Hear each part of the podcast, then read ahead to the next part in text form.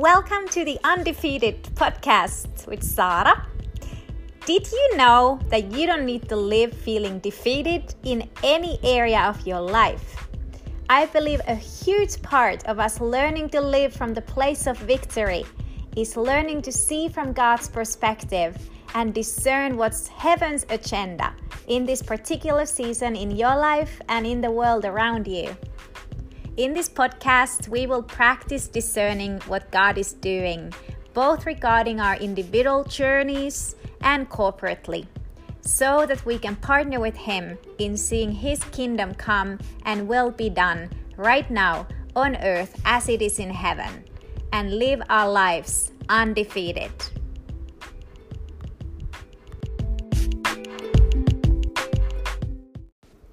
Well, hello everyone, and hello twenty twenty-one. Yes, happy new year everybody. I am so excited about this year, and I I feel so thankful. Right now I I got to spend Christmas in Finland. It was such a gift. Uh, I know some of you already know, but it has been four years since I've been able to visit there.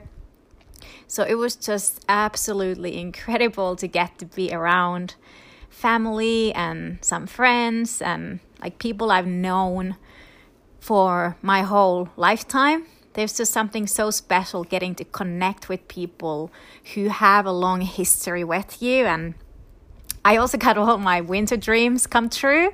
I got to go cross-country skiing like three times with my dad, which I absolutely love. And I also got to go ice skating, and I actually uh, got to try for the very first time in my life flagging on ice, like flag dancing on ice. Uh, it was quite hilarious. Uh, I took some videos. You can check them out on my social media if you want to see, but, but it actually was really fun. And also one of my favorites, I got to make snow angels straight from the hot tub. I know it may sound crazy, but it's one of these Arctic extreme things that we do. So, and I think it's one of the best things ever. So you basically get in the hot tub and then you jump out of the hot tub in your swim gear and roll in the snow or make a snow angel, and then you jump right back into the hot tub. It's, it's absolutely wonderful. You should try it at least once in your lifetime. So, but um, in all seriousness, it was really such a huge blessing for me to get to be home, and yeah, and obviously like seeing family, but uh, also it was interesting like seeing all the places where I grew up, where I used to run around as a kid, and kind of going down the memory lane. It also made me feel so thankful for the way God has been leading me. And it reminded me of God's faithfulness in my own life and how God's leadership really is so perfect. And I think it's often hard to make sense out of the seasons that you are going through at the time. But once you get a little bit more perspective and you look back, it's amazing how you start seeing the hand of God over even those seasons when you weren't sure what was happening or what God was doing, and and how He used those seasons to prepare you in so many different ways. And sometimes people ask me like, how did I get into the place where I'm in life right now and even in ministry? And um, and it's not like rocket science. it's I I always say that it's just the simple steps of obedience. It's following Jesus one step at a time. It's not complicated, but it does require all of you, all of me, and it doesn't come without sacrifice. But also the beautiful thing is like we can never outgive God. Like He always gives more back. Whatever we give to Him, like He always just ends up giving more in return. And I, I've been reading and meditating on this scripture uh, from the Song of Songs, chapter five. There's a phrase that says that the way He leads me is divine. his leadership so pure and dignified. And I, I just love that. I actually want to read uh, from the same chapter the whole passage from the verse ten through the fir- verse thirteen. So this is from the Passion Translation. So it says that he alone is my beloved. He shines in dazzling splendor, yet is still so approachable. Without equal, as he stands above all others, outstanding among ten thousand. The way he leads me is divine, his leadership so pure and dignified, as he wears his crown of gold.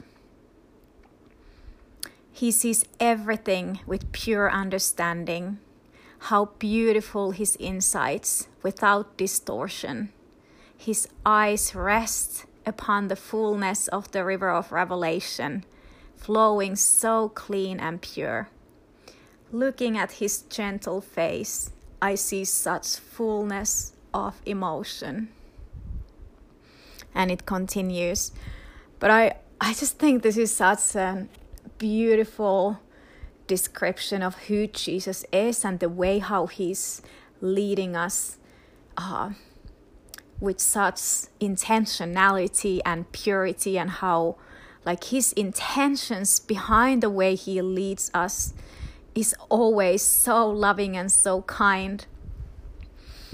Uh, e- like even in the moments when we don't fully understand, like it's the whole thing of like we can actually trust his heart even when there are seasons we don't understand what's going on or or what's the purpose behind what we're going through. Or um, and actually there's a song that I've been singing, or it's been like playing as a soundtrack in my mind just as I was stepping into the new year in twenty twenty-one and saying goodbye to twenty twenty.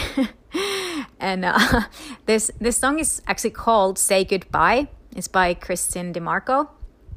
And uh, it's about following Jesus. And um, I'm not going to read all the lyrics, but it start by starts by saying, "Come follow me," says a, says a voice by the sea, "and I'll rearrange, even make it strange, the way things used to be. So say goodbye, say goodbye, for what you need is found in the heart of me." And then it has this tag line that goes, "How do you think it was gonna be? This is how it's supposed to be. How do you think it was gonna be when you came and you followed me?" And and this song, it just, it just, I don't know, it makes me just think of a, a lot of things when it comes to my own journey with Jesus, and and the fact that when Jesus calls us to follow him, well, first of all, he's not talking about some Instagram kind of following, uh, and and that it's it's not the predictability of life that creates the feeling of safety in following him, but it's his very presence. Um, Like it says that for what you need is found in the heart of me, that it's the discovery of God's heart. And in other words, our joy and peace in following Jesus doesn't come from the predictability of the journey, but from the fellowship and the companionship with him. And and there's just such a beauty in that, like knowing that it's not about us trying to be in control of this life. It's actually us keeping our eyes on Jesus. Like that's what's going to give us the joy and the peace and the hope for the future. Um, and I was also thinking this quote by Graham Cook that says that everything in your life right now is training. It doesn't matter whether your situation is good, bad, or ugly. In one sense, it's irrelevant. It's all about you being equipped in every single situation you face. You are learning how to receive under pressure, stand your ground, how to say no to the enemy, and how to say yes to God. And I was thinking I would personally add to this list of um, what we are learning is that we are learning to trust Jesus. and and I feel like God has been highlighting two specific areas where we can grow in our trust in Him. And the the first area or the first part of trusting Him, I feel like God, I've been relearning this in my lo- own life, that uh, it's learning to let go of old things before we know what's going to happen or before we see the provision for the new things. And obviously, like, this could apply to multiple areas in our lives. And during this Christmas time, I, I got to hang out with my little nephews. Uh, the older one is like three and a half and the younger one is a one, one and a half. And it was funny to observe their relationship. And so uh, the older one had learned quickly, like if he was trying to take a toy from the younger one, he started screaming, like he wasn't, he just wasn't going to have it. But then he figured out this technique, like if he he held another toy and kind of tricked him, was like, hey, I have something better here for you, like take this. So uh, he distracted the little brother's attention and gave him a new thing, and then he took the thing he wanted from him. And uh, obviously this is an example, like God is not like that. He's not trying to trick us to let go of something or uh like trying to switch things or like somehow trick things from us or take things from us. That's not His heart. Um, and and I know that it can be, like oftentimes when God is asking us to lay something down or give something up, and and there isn't even anything else that's in, like within our like kind of view, like we can't see anything else what He would give and replace that. And it it can be a really like challenging thing to to let go of things and be like, okay, God, I'm gonna trust you even if I wouldn't get anything back in return. Like I'm just gonna give you anything you ask for. And and I think we all are learning this lesson to trust Him in letting go of things in in just different circumstances. And it made me it made me think of this story. I can't remember if I have shared this before in this podcast, but it just it just demonstrates beautifully the fact that uh, we can't receive the new things that God is wanting to give us if our hands are already full and we are clinging on to the old things. And um, and that often we do need to let go of the old things before God is going to give us the new. And so the stories, this happened like a long time ago. I don't remember the exact year, but I I think I was still a teenager. And I I had this ring watch that I absolutely loved. It was like my favorite watch that I've ever had, or that's what I thought at the time. And, uh, and I remember I, I went for a walk, just kind of around my neighborhood, and I was talking to the Lord as I was walking, and all of a sudden I felt like God was saying that, hey, would you be willing to give up that watch if I asked for it? And I was kind of thinking like, well, that's ridiculous. Like, why would God say that? I'm probably making this up in my head. And, you know, I, I love this watch so much. Like, why would God ask for it? Like, no, like I don't need to give it. And I was kind of having these arguments going on in my head, and and then finally I was like, what am I doing? Like, oh, of course, like if God would ask me to give up this watch, of course, like my whole life belongs to Him. Like, why would I hold on to this silly watch? Like, and um, and then I walked back home, and then I was just looking what time it was, looking at my watch, and I was shocked because literally my watch had stopped, and uh, and not only had it like just stopped, but it had stopped. Like I calculated, it was almost like immediately after I had said that, God, my whole life is yours. Of course, you can have my watch if you want it. And uh, isn't that crazy? Like that actually happened.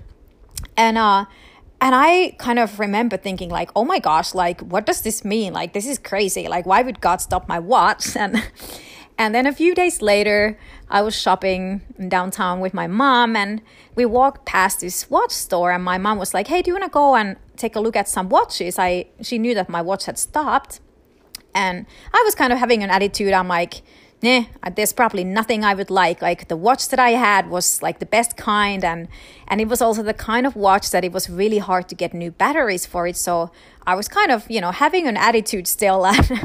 But then I was like, fine, like I can I can walk in a store and maybe they can find those special type of batteries somewhere to replace them. And so I walk into this store, and the first thing I see there is this new watch that is absolutely stunning, and kind of um, it's a very similar cut to my previous one, the ring watch, but it's even more beautiful. Like the color is my favorite color, and the like just the way it is uh, like made, it's it's very unique unique kind of watch. It's hard to describe. I don't even know how to describe it, but it kind of has this strap that goes twice around your wrist and looks like a bracelet. And And I was absolutely in awe. I was like, oh my gosh, like I didn't know there could be a watch that I would love even more than the one I gave up, and or the one that I sort of lost, I guess. And uh, and I felt like there was this beautiful truth that God was trying to teach me in, like, because I knew that I would have never walked into a watch store if my old one was still working. And um uh, Actually, it turned out like the new one, once once I got the new one, that it ended up being even way better for the next season, because I was going to be in Finland. And if you know anything about Finland, it gets really cold. So you have to wear gloves when you're outside. So it's really hard to keep looking what time it is if you have a ring watch, because it's inside of your glove. And uh, so it ended up being even a way more practical uh, watch for that season for me, and, and also so beautiful. And And I, I'm more than that, like I felt like God really started teaching me this principle, like, hey, like when he's asking me to lay something down, it's not because he's trying to rob me off of some blessings, but he actually has something so much better and much more fitting for me in store. And so I, I feel like that's another, um, or that it's the same lesson that I'm, I'm also learning in other areas. And And I believe that he's wanting all of us to learn and relearn in many ways in this season. So trusting the Lord in that, learning to let go when he's asking us to let go. And the second part in learning to trust God, I, that I felt like God's been highlighting, is learning to trust God's timing in our lives. And I, I know a big part of it is that we are learning to trust God's character. And and that God is not trying to slow us down in order to hold us back from our destiny or anything like that. It's actually quite the opposite, that he's getting us ready and he knows what we can handle in each season. And I, I was thinking about this lesson too when I, I went skiing. As I said, I went skiing with my dad three times, cross-country skiing, and which is, it's quite a workout, but I love it because it's like, it's so refreshing to your spirit and your soul. Like we have these beautiful tracks in the middle of the forest, and and like just the scenery, it's absolutely stunning with the trees covered in snow. And um, but when I go skiing with my dad, he actually, like when I first started skiing, he always used to do this thing. He's like, "Hey, can I ski in front of you?" And uh, at first, I didn't quite understand why he wanted to ski in front of me. But then I realized that uh, he often started on purpose, like slowing down a little bit when we were going through like really high hills and or going up the hill, and um, because he knew that if I'm gonna go in front of him, I'm I'm just gonna try to impress him, and I'm try trying to go as fast as I can, and and I'm just gonna, you know, run out of energy before we even finish the whole trail that we are on. And so he was purposefully slowing me down so that I could actually make it through the tough parts, and I would make it to the end without like crashing halfway through. And uh, and I think this is so much like the Lord. Like sometimes when we think like, okay, like he's just now trying to block my way or trying to slow me down to uh, make me late, and And God is like, no, no, no. Like, I know what you can handle. I know the pace you can handle right now. And and this is not going to be a sprint. Like, this is a marathon, and uh, you need to reserve your energy. And this is the part that you need to actually take it slow. And and so learning to trust God's timing in our lives. And it made me think of, um, there's a psalm that says, it's in Psalm sixteen, that says that I leave my destiny and its timing in your hands. And I actually want to read this, um, the whole passage from, so it's from Psalm sixteen, verses five through eight. And this is from the Passion Translation again. So it goes, Lord, I have chosen you alone as my inheritance. You are my prize, my pleasure, and my portion. I leave my destiny and its timing in your hands. Your pleasant path leads me to the pleasant places. I'm overwhelmed by the privileges that come with following you, for you have given me the best. The way you counsel and correct me make me praise you more. For your whispers in the night give me wisdom, showing me what to do next. Because you are close to me and always available, my confidence will never be shaken. For I experience your wraparound presence every moment. Oh, that's so good. And just, you know, the way he leads us is actually by going with us. He's not just sending us somewhere, but he's actually so committed to that journey that we are taking with him. Yeah, so I just, I just want to bless you with that grace to, first of all, let go of things when God is asking you to. Whether it's in a relationship or a job opportunity or ministry opportunity or a home, a place where you live, uh, even before you know what's next, and even if it doesn't sound logical to you. And I just bless you with that grace to understand that the wisdom of heaven is so much superior to our logic. Yeah, I bless you with the heart that can trust the Lord when you need to let go. And and I also bless you with the grace to trust God's timing in your life, that he's never late and that time is never a problem to the Lord, that he works outside of time. Yeah. And I just call in, yeah, those Kairos moments for you in this season, and those suddenlies of God when he just steps into your life and changes everything and realigns you according to his purposes, and that it's not too late. You have not missed out uh, fulfilling your calling and your destiny. Yeah, that any time you turn to him, he takes you right back on that track. Yeah, thank you, Lord. Yeah, and I, I just want to read over you guys also the Psalm seventy-three, verses twenty-four to twenty-five, that says that you lead me with your secret wisdom, and following you brings me into your brightness and glory. Whom have I in heaven but you? You are all I want. No one on earth means as much to me as you. And also the Psalm fifty-nine, verses nine through ten, that says that you are my strength. I watch for you. God, you are my fortress, my God on whom I can rely. God will go before me. Yeah, and I, I just, I bless your heart. I bless your spirit with having that experiential knowledge that how God will go before you and that he is making the way for you and you can rely on him. Yeah, that when he's going slow in front of you, it's for your own good. Yeah, I bless your heart uh, with that grace to be able to trust that God really has your best interests on his heart. that he's so loving and so kind, that his intentions are so, so kind.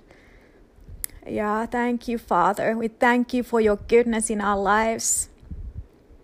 Yeah, that you are such a faithful Father. Yeah, we love you, Lord. In Jesus' name, amen. All right, Happy New Year, everyone. Lots of blessings.